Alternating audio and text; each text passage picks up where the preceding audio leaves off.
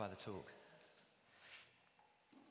Uh, I'm going to read this familiar story. Just, just before I do, I kind of have to get this little personal thing off my chest about the editors of the um, the Bible here. All these headings that you see in the text in bold, in, in uh, italics and bold, they're not part of the original text. They're put in by the people who edit the Bible and put it together to sort of break up the text to make it a little bit easier for us to sort of digest it. So we're going to read the parable, or the story Jesus told, of the lost son, according to the editors here.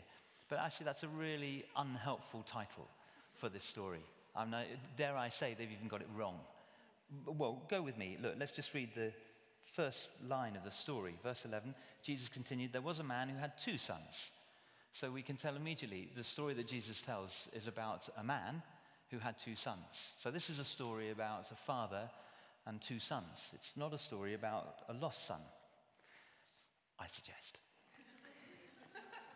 Anyway, well, I w- please, if you don't mind, can you, if you can hear the story, if you can, when you hear the story, listen to the two sons and the father.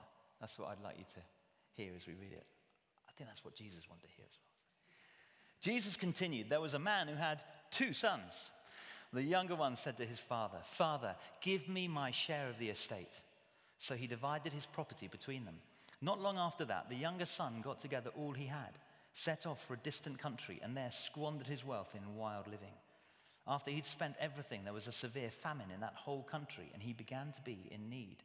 So he went and hired himself out to a citizen of that country who sent him to his fields to feed pigs. He longed to fill his stomach with the pods that the pigs were eating, but no one gave him anything. When he came to his senses, he said, How many of my father's hired servants have food to spare? And here I am, starving to death. I will set out and go back to my father and say to him, Father, I have sinned against heaven and against you. I am no longer worthy to be called your son. Make me like one of your hired servants. So he got up and went to his father. But while he was still a long way off, his father saw him and was filled with compassion for him. He ran to his son, threw his arms around him, and kissed him. The son said to him, Father, I have sinned against heaven and against you. I am no longer worthy to be called your son. But the father said to his servants, Quick, bring the best robe and put it on him. Put a ring on his finger and sandals on his feet. Bring the fattened calf and kill it. Let's have a feast and celebrate. For this son of mine was dead and is alive again. He was lost and is found. So they began to celebrate. Meanwhile, the elder son was in the field. When he came near the house, he heard music and dancing. So he called one of the servants and asked him what was going on. Your brother has come, he replied, and your father has killed the fattened calf because he has him back safe and sound. The elder brother became angry and refused to go in. So his father went out and pleaded with him. But he answered his father, Look, all these years I've been slaving for you and never disobeyed your orders. Yet you never gave me even a young goat so I could celebrate with my friends. But when this son of yours, who squandered your property with prostitutes, comes home, you kill the fattened calf for him.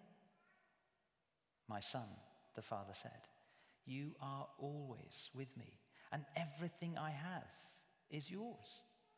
But we had to celebrate and be glad, because this brother of yours was dead and is alive again. He was lost and is found.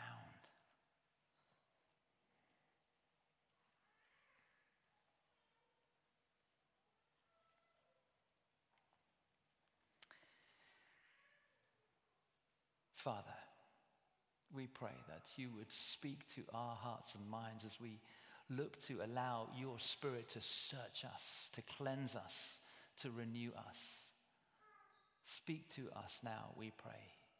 In Jesus' name, amen. Amen, amen. Um, we've been thinking in this little uh, series, as, as Lydia says, on a, a kind of spiritual M O T, the idea that we sort of lift the bonnet of our lives and allow the, the mechanic, who is the Holy Spirit, to uh, check the engine and the oil levels and, and fluids and everything else, uh, so that we might drive the life of Christ as effectively and efficiently as possible, that we live lives that make a difference. Uh, and the, the only thing, all analogies fall short, the only thing with that analogy is it's, it's rather inanimate, it's im- impersonal. Uh, and today what I really want to uh, uh, try and help us to focus on is, um, so I'm slightly distracted by that noise. Is that, I think it's a fox, isn't it? Oh, I'm so sorry, it's a baby, I didn't, I'm so sorry. The pillar, I couldn't see the pillar, and I could hear the, vi- oh, that's, how wonderful, how wonderful, I'm so sorry. Just I could hear the noise. I'm really, really sorry. Actually, it's far too nice for a fox. Oh, I'm so sorry. Beam me up now, Scotty. Oh, how wonderful! How wonderful! Yeah. Um, I've completely lost my thread now. Where was I? As uh, inanimate. And that's right. And I, it, what's um, what I'd love us to think about this evening is actually the person involved in this. We're, we're involved with a relationship with God. It, it, it's not a kind of mechanical exercise, a tick box exercise. The, these sheets that you've got in, your, in, in the Bibles, you, you may be forgiven for thinking, oh, it's a sort of a, a sort of tick box exercise. No, we're coming to the heart of the Father. And uh, we've been thinking about how, as we seek to live the Christian life, We, we encounter something of a wrestle, of a struggle, because we live in the physical realm, the physical world, if you like, within the spirit realm. If you were here last week, I had a sort of sponge and a bowl of water in it. The water enters the sponge because the sponge is porous. It's designed to receive water, but the sponge, uh, the water also enters the sponge because there's pressure.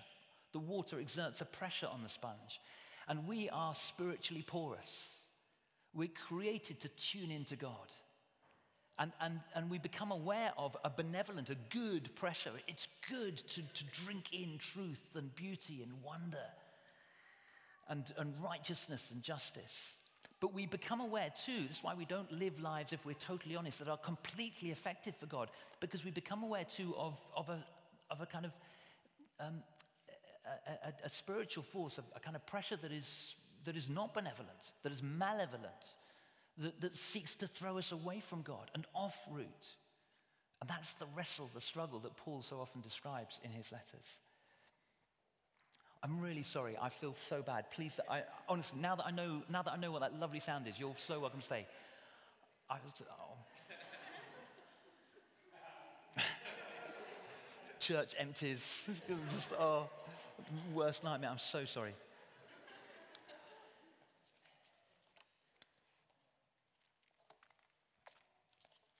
I, I intercepted this um, this uh, email. Um, I don't think I was meant to get this. It was uh, the minutes of a meeting that Satan held. Um, he had a number of his worldwide demons at a convention. Uh, and this is what he said. We can't keep Christians from going to church. We can't keep them from reading their Bibles and knowing the truth. We can't even keep them from forming an intimate relationship with their Savior. And once they gain that connection with Jesus, our power over them is broken. So let them go to their churches, he told the demons, and let them sing their songs. But let's steal their time so that they don't have time to develop a relationship with Jesus Christ. You remember, Satan's chief strategy is deception. Keep them busy, he said, in the non-essentials of life, and invent innumerable schemes to occupy their minds. Tempt them to spend, spend, spend, and borrow, borrow, borrow. Persuade them to work six or seven days a week, ten or twelve hours a day, so that they can afford their empty lifestyles. Keep them from spending time with their children and families, because as families fragment, soon their homes will offer no escape from the pressures of work. Overstimulate their minds so that they cannot hear that still, small voice. Entice them to play the radio or the iPod whenever they drive. Keep the T V and box sets and Netflix going constantly in their home. Fill the coffee tables with magazines and newspapers. Fill their screens with news and gossip twenty-four hours a day.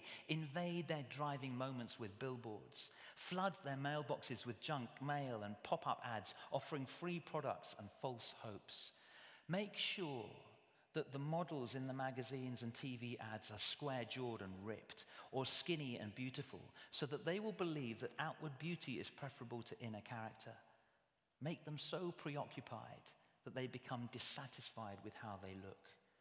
Give them Santa Claus to distract them from teaching their children the real meaning of Christmas.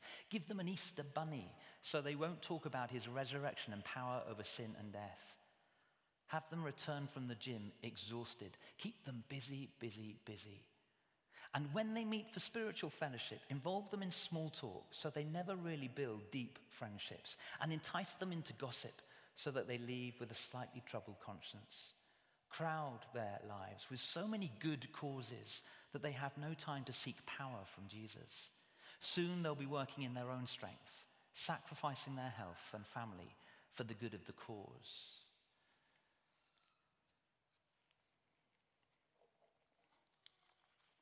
We were talking about the enemy seeking a foothold, an opportunity to get into our thoughts in such a way that he develops a stronghold so that he can influence not just the little actions that we do. Sin is not just occasionally doing something wrong or occasionally saying something wrong. It's the actions that we do from a, a pattern of thinking that is wrong.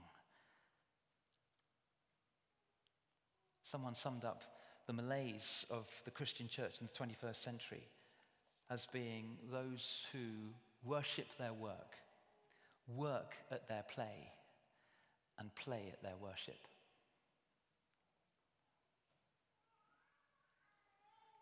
How affronted would you feel if I was to suggest that if you had a ticket to the theatre, you'd turn up on time? But if I give you an invitation to come to church, you might turn up on time or a little bit later, and that's okay. And if you're affronted by that, it may be that I'm being offensive, or it could be that there's a stronghold at work in your mindset that thinks that the worship of the one true living God is way down the list of priorities to watching Annie in the West End. How do we dismantle the strongholds? Listen, I could stand here and give you tips and techniques. I could little how-tos, and that won't cut it. Because the real thing is to cultivate a right, a consistent right thinking about God. When we have a consistent right thinking of who God is, like the father in this story, then, then why would we want to deviate from him? Why would we want to run away? Why would we want to hide? Oswald Chambers said that most sin originates from the belief that God is not enough.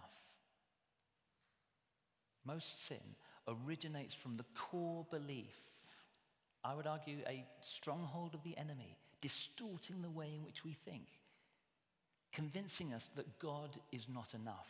You see the deception, you see the, the craft there. He's not saying God doesn't exist. The devil's not stupid. He knows that Christians need to have God. What he's saying is, yeah, God, and. And then what he works on is making the and much more attractive than God. It just, God, a little bit outdated, a little bit out of fashion. I mean, good for the nineteenth century, but we're in the twenty-first century, our sophisticated lot. You need this and that and these. And so we cling on to, they're called idols. They're just things, they may be good things, but when we make good things, God things, they become idols. And then we worship them. And before we know it, we're gripped by them. And our, our whole worldview, our whole mindset is shifted. How do we dismantle these strongholds? It is the gift of repentance. Might sound like a contradiction in terms, that phrase. A gift is usually a good thing, isn't it? It's a nice thing, it's a pleasant thing. We open it and it immediately brings joy, satisfaction. We don't necessarily make that assumption, or association rather, with repentance. I, I want to try and show you this evening that repentance is the best gift that God could possibly give us. Paul, in his letter to the Romans, chapter two, verse four, he talks about the kindness of God leading to repentance. That when we, when we realize just how kind, how patient God is with us, it, it, it leads us into turning towards him and away from those things that lead us away from him.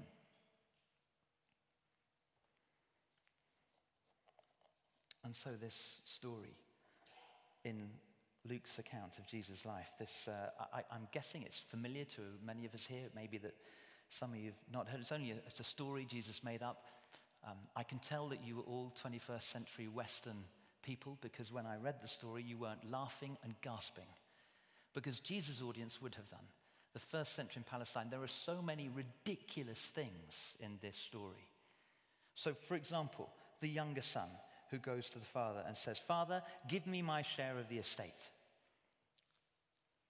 Well, in Jesus' day, the At the estate, the land, the house, was all that you had. You didn't have sort of stocks and shares and other insurances. You didn't have the welfare state. So what daddy owned was basically what you were going to inherit. So to ask for his inherit, your inheritance when he was still alive was effectively saying, I wish you were dead. It, it, I mean, that it doesn't read like that to us in our softened Western ears, but that's, that's, that's an unbelievable insult in cultural terms. Dad, I wish you were dead. G- give me, I want, I want what's mine now, which means I need you out of the way.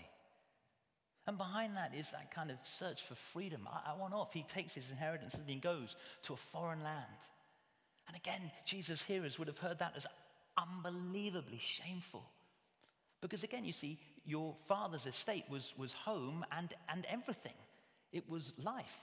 So for you to leave your father's estate, to leave home prematurely, was it was the cultural equivalent of flicking V signs at your dad. It was hugely shameful. So when when Jesus tells this story, when his listeners hear, they're kind of shocked by, this is quite a fruity story. I wonder where this is going. The son who leaves home. Do you see what he's saying? That younger son. You see, he's saying to the father, "You're not enough. I don't believe that you are enough. I want. I want. I want." I want freedom. I want independence. I don't need you. I'll carve my own path. I'll live my own life, thank you. You're not enough. Strongholds there of, of independence, self-reliance, setting up the way in which he thinks and acts. And look what it does to him in the story. See how it shifts his identity. He, in his own eyes, he goes from being a son to a slave. He, he said it himself in the story. He's rehearsing this speech. Uh, he says, verse eighteen, bottom right at the bottom of page nine ninety, I'll set out, go back to my father and say to him, Father, I've sinned against heaven and against you. I'm no longer worthy to be called your son. Make me like one of your hired servants. He... He's, he's twisted his own understanding of his own identity. How's that happened? He's, he's swallowed the lies. He's prone and prey to spiritual strongholds in his, in his mindset, in his thinking. But the older son is, in one sense, no different, although he's stayed at home. He hasn't gone away. But the father is not enough for him. You see, when there's a celebration going on, there's music and dancing, and he hears that. Now, what's going on here? Well, the father has called a party. He's called a celebration. And that's the father of the estate, so everyone's involved, including the older son. And he hears the music and dancing. He ought, he ought to start, you know, moving to the beat and getting into the dance hall. But he, stay, he keeps his distance. He's just as far away from the heart of the father as the younger son. Effectively, he's saying the same thing. He's saying, you're not enough. It's not enough. I want more recognition. Did you, did you hear it in the thing when the, the father comes out? By the way, just as an aside, here's another thing that's shocking in the story. We miss it, but first century hearers, the patriarch, the father figure. He was a kind of grand, stately figure. He would wear, he'd be clothed accordingly with big sort of heavy robes. He was the center of the sort of, of the whole family gravity. Everything orbed around him. If you wanted an audience with the, fa the father, you move to him. He's sitting in his chair or his room, and you go to him. Have you noticed with the two sons, in each case, the father goes. The father runs to the younger son. And when the older son refuses to join the party, keeps his distance, it's the father who goes to him. Verse twenty-eight, his father went out to him and pleaded with him. But he answered his father, listen to this, look, all these years I've been slaving for you and never disobeyed your orders, but you never gave me even a young goat so I could celebrate. And yet when this son of yours comes, you kill the fattened calf for him. Stronghold of entitlement. You owe me. Look how good I've been. Self-justification. I've done all these things, and you haven't even given me. It's not enough. You're not enough. It's the root of all sin. God is not enough. And so he takes matters into his own hand. How's that? How's that stronghold manifest? He's angry. There's a celebration going on, and he's angry. Very often, if you, if you find yourself in, in sort of here somewhere, your heart, your spirit, out of kilter with what you perceive is going on, it could be that the thinking has just got skewed. That in some way, this is, if you like, a, a realization, a wake-up call, that there's a stronghold at play in your life that is not enabling you to line up with where God is. In this instance, the father's celebrating and the son is angry. And it's the father who goes to the son. And the son says, you owe me. He's just as far away as the younger son. Did you, did you notice in the text? All these years, verse twenty-nine, all these years I've been slaving for you. Ah. You see, if the son was living in his true identity, he should say, all these years I've been sonning with you. All these years I've been a son. But can you see how, again, contorted thinking, twisted thinking. And he himself, like the younger son, he's shifted his identity. Make me like one of your hired servants, younger son. All these years I've been slaving for you, older son. God is not enough. We distance ourselves from him and we shift our identity. We shift in our thinking who we are. Now here's the thing. To both of those sons, twisted in their thinking and far away from the father, the father comes running. The father goes to them. I want to suggest that repentance begins with God. It's his kindness. It's his initiation that he gives us a way in which we can recognize him and respond. It doesn't start with us. It starts with a running father. If you want to do a little bit more uh, digging into this story, um, arguably one of the best known stories that Jesus has told, then you could do a lot worse than get hold of a book by Tim Keller uh, entitled Prodigal God. Tim Keller, until very recently, was uh, a church leader in a Presbyterian church in, uh, in New York, and, uh, or in Manhattan, I think. Uh, planted several churches, has recently written a number of books. This is one of the uh, best books. And he, he's entitled the book Prodigal God. Prodigal God. Um, this story, in, in older versions, when they put in the title, still not a very helpful title, but it was, um, they used to give the title Prodigal Son. Do you if, maybe familiar with that, the, the story of the prodigal son? Um, funny word, prodigal. It, it, uh, it's kind of an old word. It just means uh, reckless or extravagant or even sort of wasteful. And I guess the editors have read the story and seen the story of the younger son, and they thought, oh yeah, he took his father's sin and, and spent it all, and, and that was very wasteful. It was extravagant. It was prodigal. This is the story of the prodigal son. And Keller, in this book, is helping us to sort of say, well, I wonder what Jesus is really teaching in this story. Is it just about the younger son? Or actually, are there two sons, both of them in trouble, both of them distanced? And actually, the real emphasis is not on the sons. They're just features in the story to spotlight the Father. Maybe the prodigal bit, the wasteful, extravagant, spending until you've got nothing leftness, refers to the Father's love.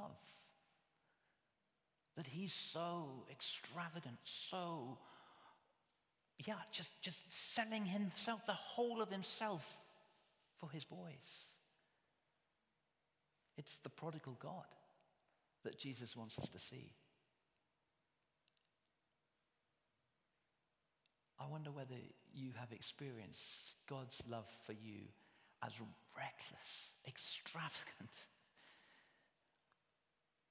Think of the woman, a woman in Jesus' male-centered society who broke through the ranks. I don't know how she managed that. That took some courage and bravery. She had an alabaster jar of perfume, and they've calculated in the Gospels that the perfume would have cost a year's wages. It's twenty-five, thirty thousand, thirty-five thousand pounds worth of perfume. And she breaks it and pours it on Jesus' feet, and everyone goes, oh, all right, could have been spent on the poor, you could have done this, could have done, what a waste. What a waste. Yes, Jesus sees the waste poured over him, and he receives it as a sign so that we can see that something as outrageous as that is actually right at the center of God. Such extravagant, wasteful love on us.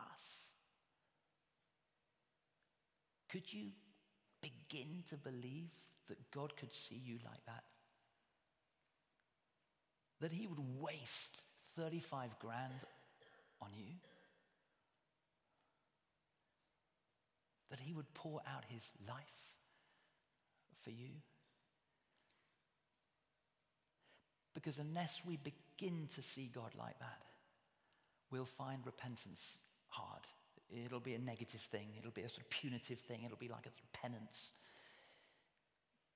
But if we begin to see God like the Father in this story, the prodigal God, the loving God, then we'll begin to see repentance as a gift, enabling us to embrace him, to receive him, to celebrate with him, fattened calf and all. Just, just look with me at how Jesus describes the Father. And I wonder what's going through Jesus' mind as he describes this kind of love. Look at verse twenty.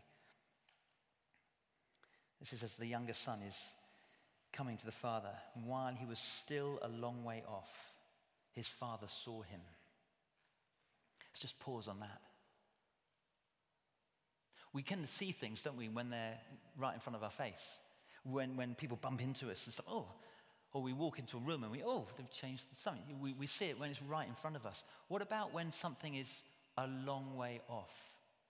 We don't tend to see things a long way off so easily unless we're looking for them.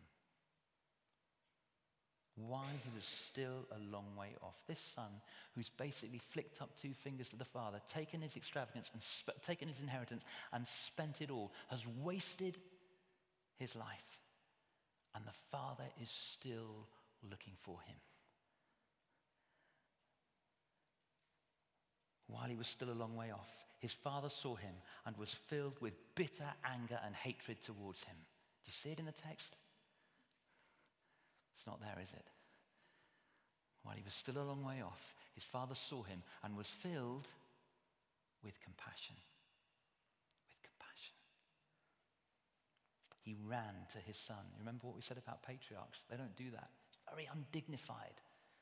You know, kind of when you're senior in years, you kind of, you, you're bossing life. You, you walk. Everything goes at your pace. You don't run in response to other things. He threw his arms around his son and kissed him.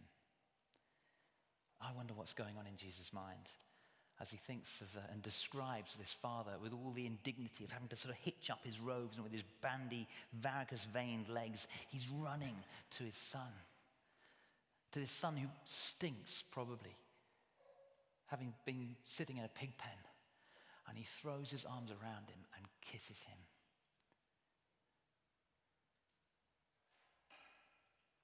Jesus must be thinking in some way, in, in, in as much as he's able to understand this, the trajectory of his own ministry on earth. He, he knows that in some way, he too is going to be stripped naked, undignified. Don't, don't be fooled by this uh, figure here. It's, it's kind of a, you know, it's kind of Victorian sensitivities.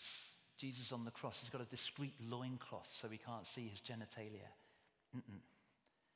You read all the historians of the day, they were stripped naked. Everyone crucified, not just Jesus. And they hung there. Part of the shame was just the nakedness, exposed for everyone to see, laugh at, scoff at, as well as the physical pain and torture of crucifixion. And for Jesus, the spiritual separation. My God, my God, why have you abandoned me? He is going to go through the greatest indignity and test and trial.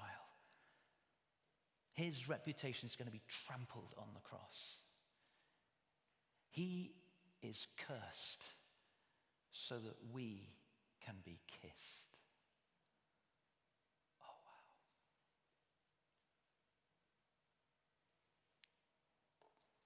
And what about this? In verse twenty-two, the father says to his servants, "Quick, quick. Bring the best robe and put it on him. Put a ring on his finger and sandals on his feet." A robe.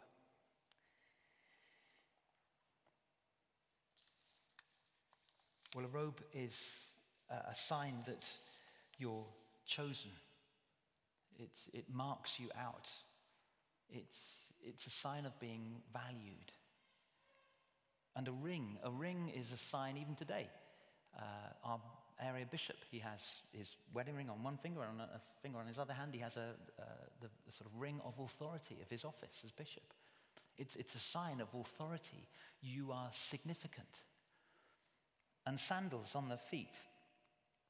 Uh, clearly, we pick up from the story here, there's um, servants, it, the father talks to servants, there's more than one servant, he's obviously quite wealthy, there's a number of domestics. Let's not think of servants as sort of downtrodden, you know, living in some kind of dungeon somewhere in rags. Often they were as well looked after and well fed and cared for as the children of the household. Uh, it would be difficult just from a physical appearance to distinguish between a son and a, a servant, like a sort of, you know, daily help or domestic or a nanny, if you like. But one of the marks that distinguished a son from a servant was that the son and family members wore shoes or sandals. And often the servants would go barefoot in a, in a you know, hotter climate. That was, you know, perfectly acceptable. And that was one of the distinguishing factors. So when the father orders for the servants to bring sandals for his son, he's saying no. He's effectively saying, when the, the son's saying, "Make me like one of your hired servants." No, I cannot receive you. I cannot know you or love you like that. I, I will put sandals on you to denote your sonship. And as a son, you belong to the family. Now, if you were here last week, and forgive me if, if you weren't, but um, I, I was talking about a um, child psychiatrist who's written a couple of books, and he talks about the way in which we we feel so completely human and, and full. We live our lives as God intended them. He has this picture of us like a big tank inside us, a love or truth tanks. And the, the truth tanks are made up of three things: the knowledge that we belong, the knowledge that we're valued, and the knowledge that we're significant. And the enemy, he makes play on the leakage in the tanks. If we don't feel we belong, or we don't feel we're completely valued, or we don't feel that we're completely significant, the tank begins to leak, and it's into that gap that the enemy darts with alternative propositions. Maybe God isn't good enough. Maybe you don't really belong. Maybe he doesn't really know you. Maybe you're not up to much. And he plays on that because we know deep down we want to belong. We want to feel valued. We need to feel significant. So we'll, we'll clutch at anything that helps us to feel those things. Do you see what the father says to the son in this story? Bring a robe that he might know he's valued. Bring a ring that he might know with authority he is significant. Put sandals on his feet. He's a son. He belongs. The father is filling the son's love tanks so that he might know, just how good it is to belong to the Father and to live in his household and to benefit from all that he has.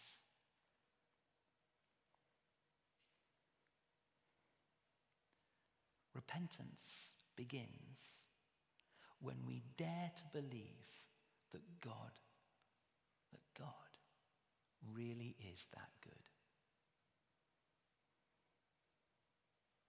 Repentance begins when we dare to believe that God really is that good. We have to work with, I think, some of our cultural uh, suppositions. I, I don't know you, Lydia, I've often seen them around sort of Covent Garden, if I'm around there, uh, maybe elsewhere. They're these guys, you see them occasionally, they stand on the street corners and they have a, I mean, in the, in the olden days, but I've even seen them recently, you know, they have a, a sandwich board, a thing on the front of the back that hangs off them with, and often it, it has some kind of um, verse to encourage you to think about God. It's written in Old English, so I have to sort of translate the thing. Repent ye, ye, dee, dee, what does that say? And I look at the guy wearing the thing, and I think, well, if that's what happens to me, if I do do that, then you're not selling it to me, frankly. It, it looks miserable. It looks religious. It looks cold. They sort of stand there like Norman no mates. This is about... This is about relationship with the Father. It, it's not a punitive thing. It's not penance. I wonder whether sometimes repentance and penance, because they sound a bit similar, maybe we think they're the same thing. Like, a, you know, enacting a punishment for all that we've done wrong. So if I've been, let's say, you know, sinning for eight years, then I need to, in, in order to sort of get right, I need to, to, to carry out eight years of penance to, to, to, to make them, no. The word in this story, I really believe Jesus, when he told this story, it was so inspired. The word is in verse twenty-two. When the son comes and says, oh, I'm no longer worthy, and I've done all these terrible things. I'm, no, no, no. You, you think in human terms, I'm no longer worthy to be called your son. Make me like one of your high. Yeah, I think you need to learn a lesson.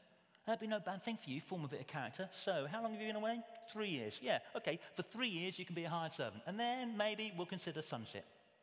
Oh, see what the word is? Quick. I don't think that's an accident. Quick. Immediate. Now. As one of my favourite films is The Mission. Just in, indulge me for ninety seconds. Um, about thirty years ago now, Robert De Niro and uh, Jeremy Irons. Jeremy Irons, is he play, he's a slave trader. He's been buying uh, or capturing South American natives and then selling them on. And he's had an epiphany, a, a kind of confession with a Catholic priest, and he, he sees the error of his ways, and so racked with guilt for what he's done to these innocent lives, he, um, he, he, he sort of agrees with this kind of penance, this punitive act. And so for, for I don't know how long, months, years even, he, he walks around dragging this great big net full of, of objects, sort of heavy metal objects, shields and cups and that kind of thing. And he, dra he dragged, everywhere he goes, he has to drag them along. And he's, he's dragging towards the very natives that he'd once captured. And he's, there's a scene where he's kind of trying to get up this, this muddy bank, and the, the, the sack, this great thing he's holding, sort of drags him down. He slips and slides, and he's cut and bruised. And he's at his wit's end. He's, he's, he's running out of strength. He's desperate. And these natives with spears in his vulnerability, they notice him on the hilltop, and they come running towards him. And there's a tense moment in the film when you think, mm, yeah, they're going to kill him. He, he's sitting duck. He's tied to this grate. He's anchored to this penance. And they pause. And one of them draws out a knife. And you think, yep, he's going to slit his throat. And with the knife, he goes to the sack, the, the great rope sack, and he hacks through the sack, and he cuts off the penance. The very people who were wronged by the character played by Jeremy Irons are the very people who remove his guilt. He is truly free. And Irons collapses and sobs as he realizes the gift that they have given him. And you and I, in our sin patterns, we've wandered away from God. We've effectively said, God, we don't believe you're good enough.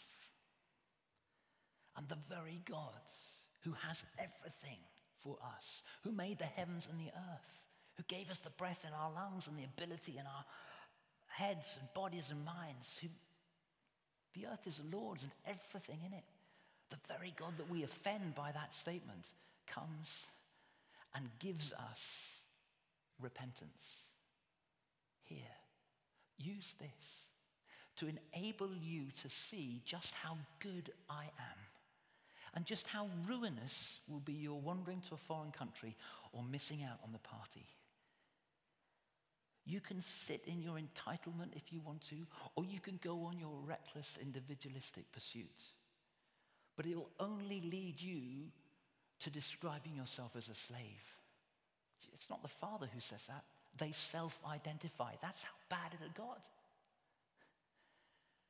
And the Father says, quick, as he runs towards them.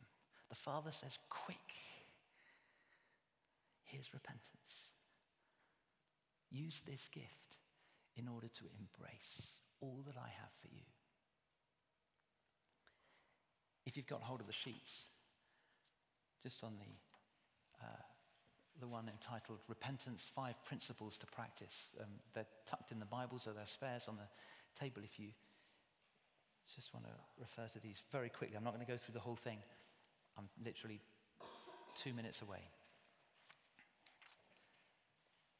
Five steps to, um, and again, I, I'd hate this to be a, uh, a sort of tick box thing or whatever. It, I was employing the analogy of a golf swing this morning. Uh, when I, I had one or two golf lessons to try and help me to play golf. uh, and so there's the stance, and there's the grip on the club. You've got to think about that. And then there's the address of the ball, and then there's the backswing, and then there's the strike, and then there's the follow-through. So many, who says men can't multitask? There's so many things to think about. But there you are. And I, I, my, basically, my golf swing is... It's awful. I, I slice pretty much everything. So I was thinking, Tommy. And uh, so I went and had a little lesson. They videoed me from different angles, and the guy watched the thing. And basically, my stance is great. My, my grip is great. My backswing is great. My strike is great. It's the follow-through. It's the follow-through. That I, and I just can't. It's, I meant to do something, and I do something else. So pff, slices. Everything else is fine, but one bit.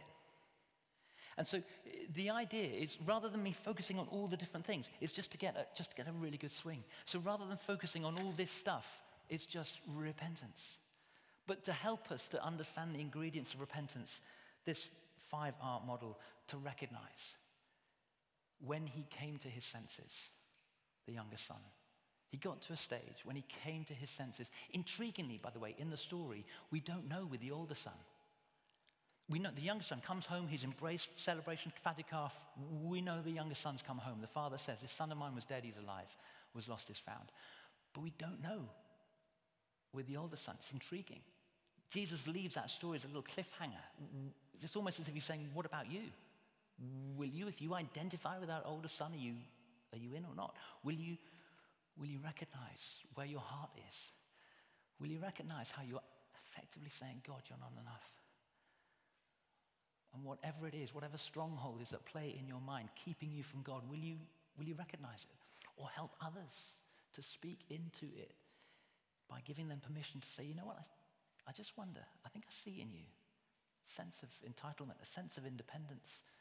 I, I wonder if there's something there. Will you recognize that? And allow the eyes of your heart to see it. Then will you repent? The, the Greek word that is... translated repent uh, most often in, in the New Testament is a Greek word metanoia. It just means to change the way you think. To change the way you think. And it, it's kind of used, of, or it was in contemporary context, it's, it's used um, of a, uh, an army when they're marching. And you, when you, you march, you're marching one way, and then you stop, and you metanoia, which is to about turn and march in a different direction. So you're walking one way, and you recognize that's not the way you want to go. So you stop, you metanoia, and you walk in a different direction. So I recognize that the way in which I've been apportioning my time or my energies, the amount of time I spend thinking about dot, dot, dot, as opposed to thinking about dot, dot, dot, is out of kilter. I recognize that, and I'm going to stop apportioning so much time or energy and effort to this turn in order that I apportion more time, energy, devotion, focus to that. Repent. It's a decision. The, this stuff, this wrestle that Lydia was telling us about is, is played out in the mind. So we decide. We make that decision. We, we take every thought captive, if you remember last week. So here's a thought. I've, I've had a thought. I'm going to take that captive and make it obedient to Christ. I'm going to stop walking that way and walk in the opposite direction.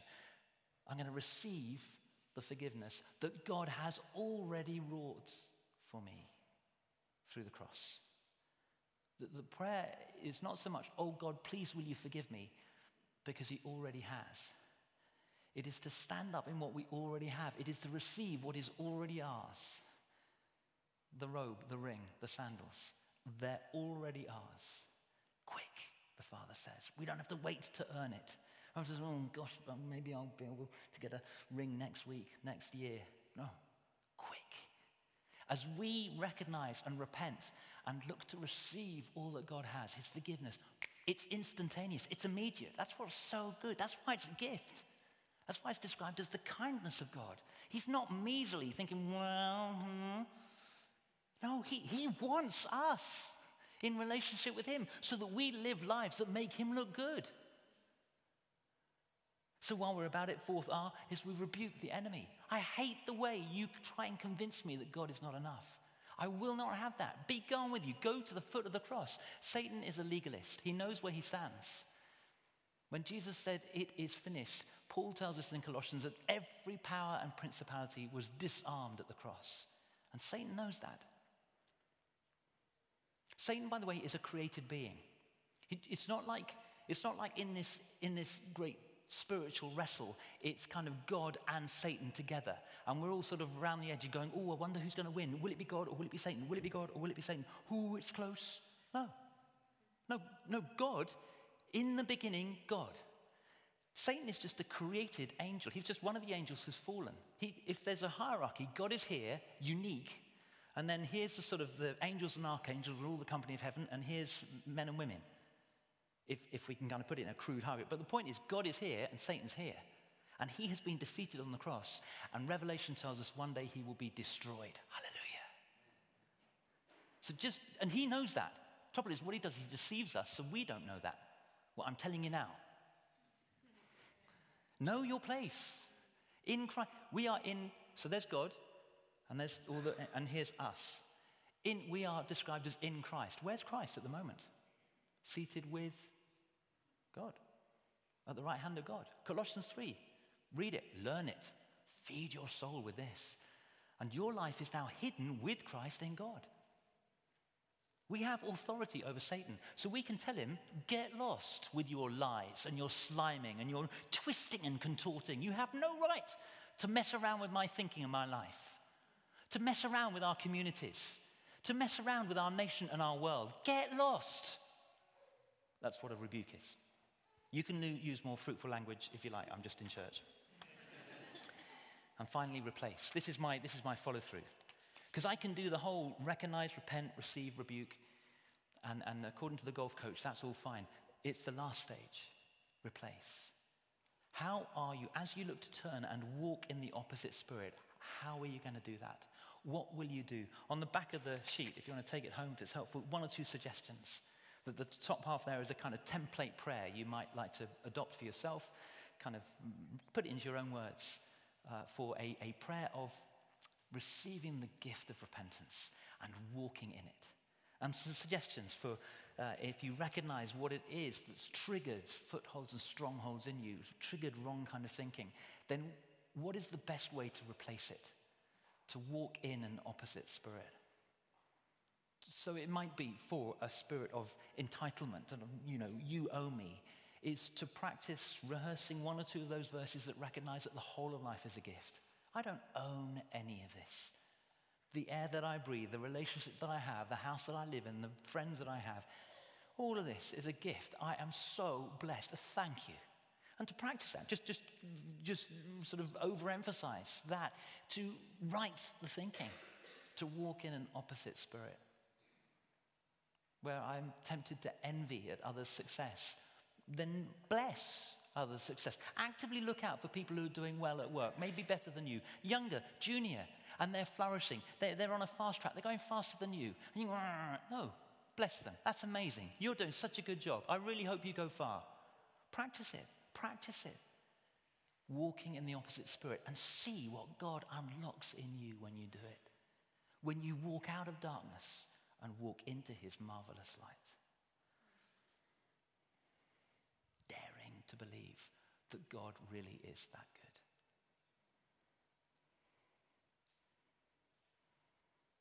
Let's just have a moment of quiet.